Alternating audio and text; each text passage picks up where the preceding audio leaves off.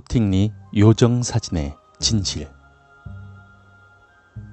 한국에서 흔히 알려져 있는 요정은 페어리라고 해서 서양의 신화나 전설에 등장하는 신과 인간의 중간적인 존재로 잠자리나 나비 등 하늘을 나는 곤충의 날개를 달고 있는 작고 귀여운 인형의 모습의 요정입니다. 이런 귀엽고 아름다운 요정 이야기는 20세기 영국과 아일랜드에서 특히 유행했는데요. 이는 제1차 세계대전이 한창이던 이 시기에 사회적으로 심령학 붐이 일었기 때문입니다.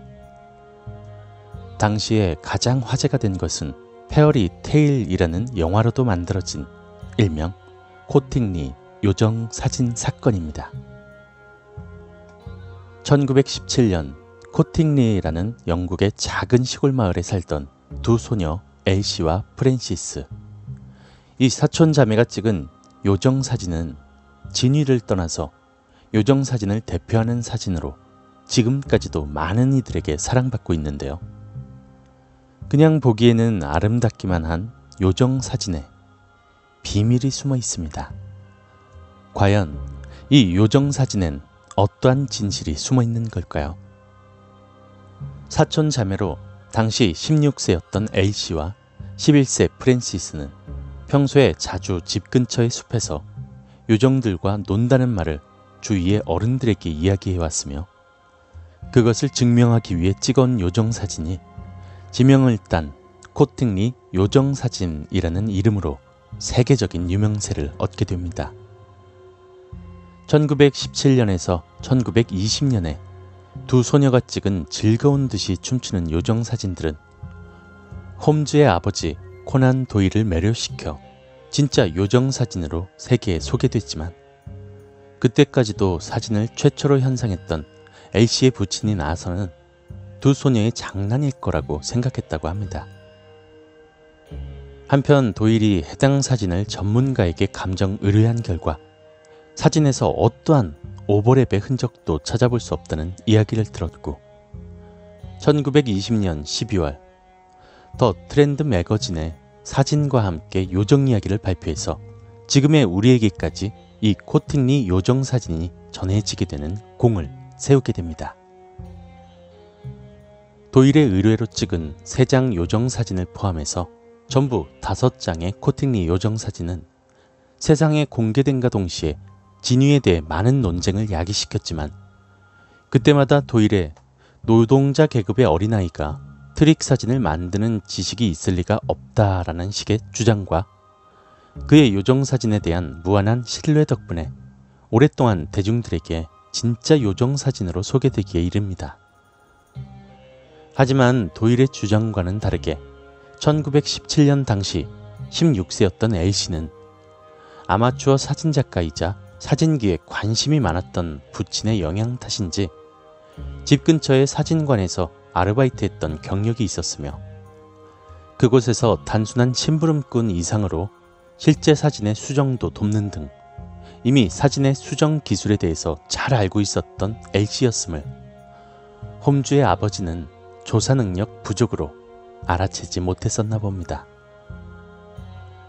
또 회의론자에 의해서 많은 공격을 받은 코팅리 사진은 여성 사진 작가가 비슷한 형식으로 요정 사진을 찍어 발표한 사실과 1977년에서야 밝혀진 코팅리 요정 사진 속의 요정들은 1915년에 발행했던 프린세스 메리의 기프트북에서 사파로 그려진 요정이라는 것과 L씨의 모친이 말한 L씨의 풍부한 상상력, 그리고 어릴 적부터 좋아하던 요정의 이야기와 항상 요정의 그림을 그려왔다는 말에 코팅리 요정 사진은 큰 타격을 받게 됩니다. 거기다 컴퓨터의 본격적인 등장 덕분에 1978년 컴퓨터를 이용한 사진 분석에서 빛의 반사 부분과 사진 속의 요정이 입체가 아닌 평면인 것으로 판명되었고 요정의 날개가 전혀 치우치지 않고 정지 상태인 것으로 밝혀지고 맙니다. 결국 1965년 영국의 데일리 익스프레스와의 인터뷰에서 엘씨는 코팅리 요정 사진은 나와 프랜시스의 상상의 산물이었다라는 애매한 발언을 했습니다. 그리고 그해 5월 24일 L씨가 위조를 인정했다라는 기사로 보도되었습니다. 사진의 진위에 대해서 확실하게 언급하지 않던 사촌 자매는 1978년 초능력 사냥꾼 제임스 랜드가 발표한 코팅리 요정 사진의 진실 등으로 더는 사람들이 사진에 대해서 믿지 않자 1983년 4월 4일 타임즈 잡지에서 프랜시스의 고백문이 기재되기에 이르고 엘씨도 진상을 고백하기에 이릅니다. 나의 유일한 놀이 상대는 사촌인 엘씨뿐이었고 엘씨는 코팅리의 자연을 매우 좋아했지. 그렇게 우리는 자주 코팅리의 강가에 놀러 갔어. 그런데 강에 놀러 가서 옷과 구두를 자주 더럽혀서 집에 돌아가면 어머니에게 어째서 강에만 놀러 가느냐며 야단을 맞기 일쑤였고 그때마다 요정을 만나러 간다고 대답했지.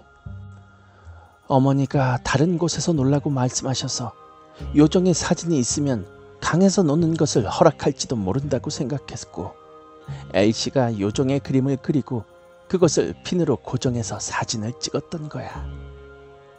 그리고 이것이 도일의 손으로 건너가 이런 대소동이 되어버렸던 거지.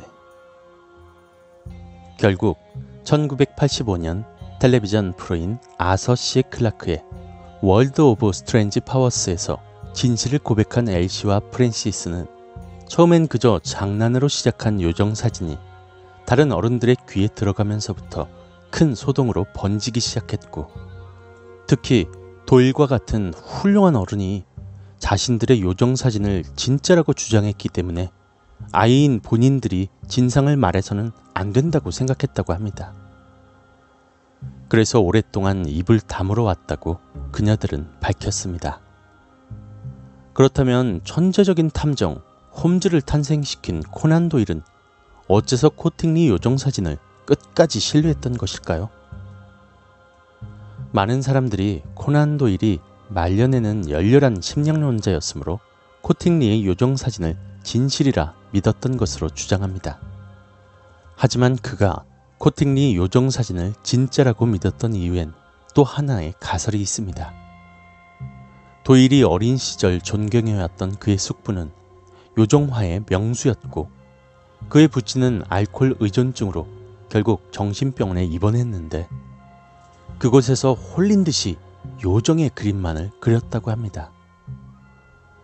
결국 1930년 세상을 떠나기 전까지의 코팅리 요정 사진에 대해서 지지를 보냈던 코난 도일은 혹시 집안 전체가 요정에게 홀렸던 것은 아닐까 하는 상상을 하게 됩니다.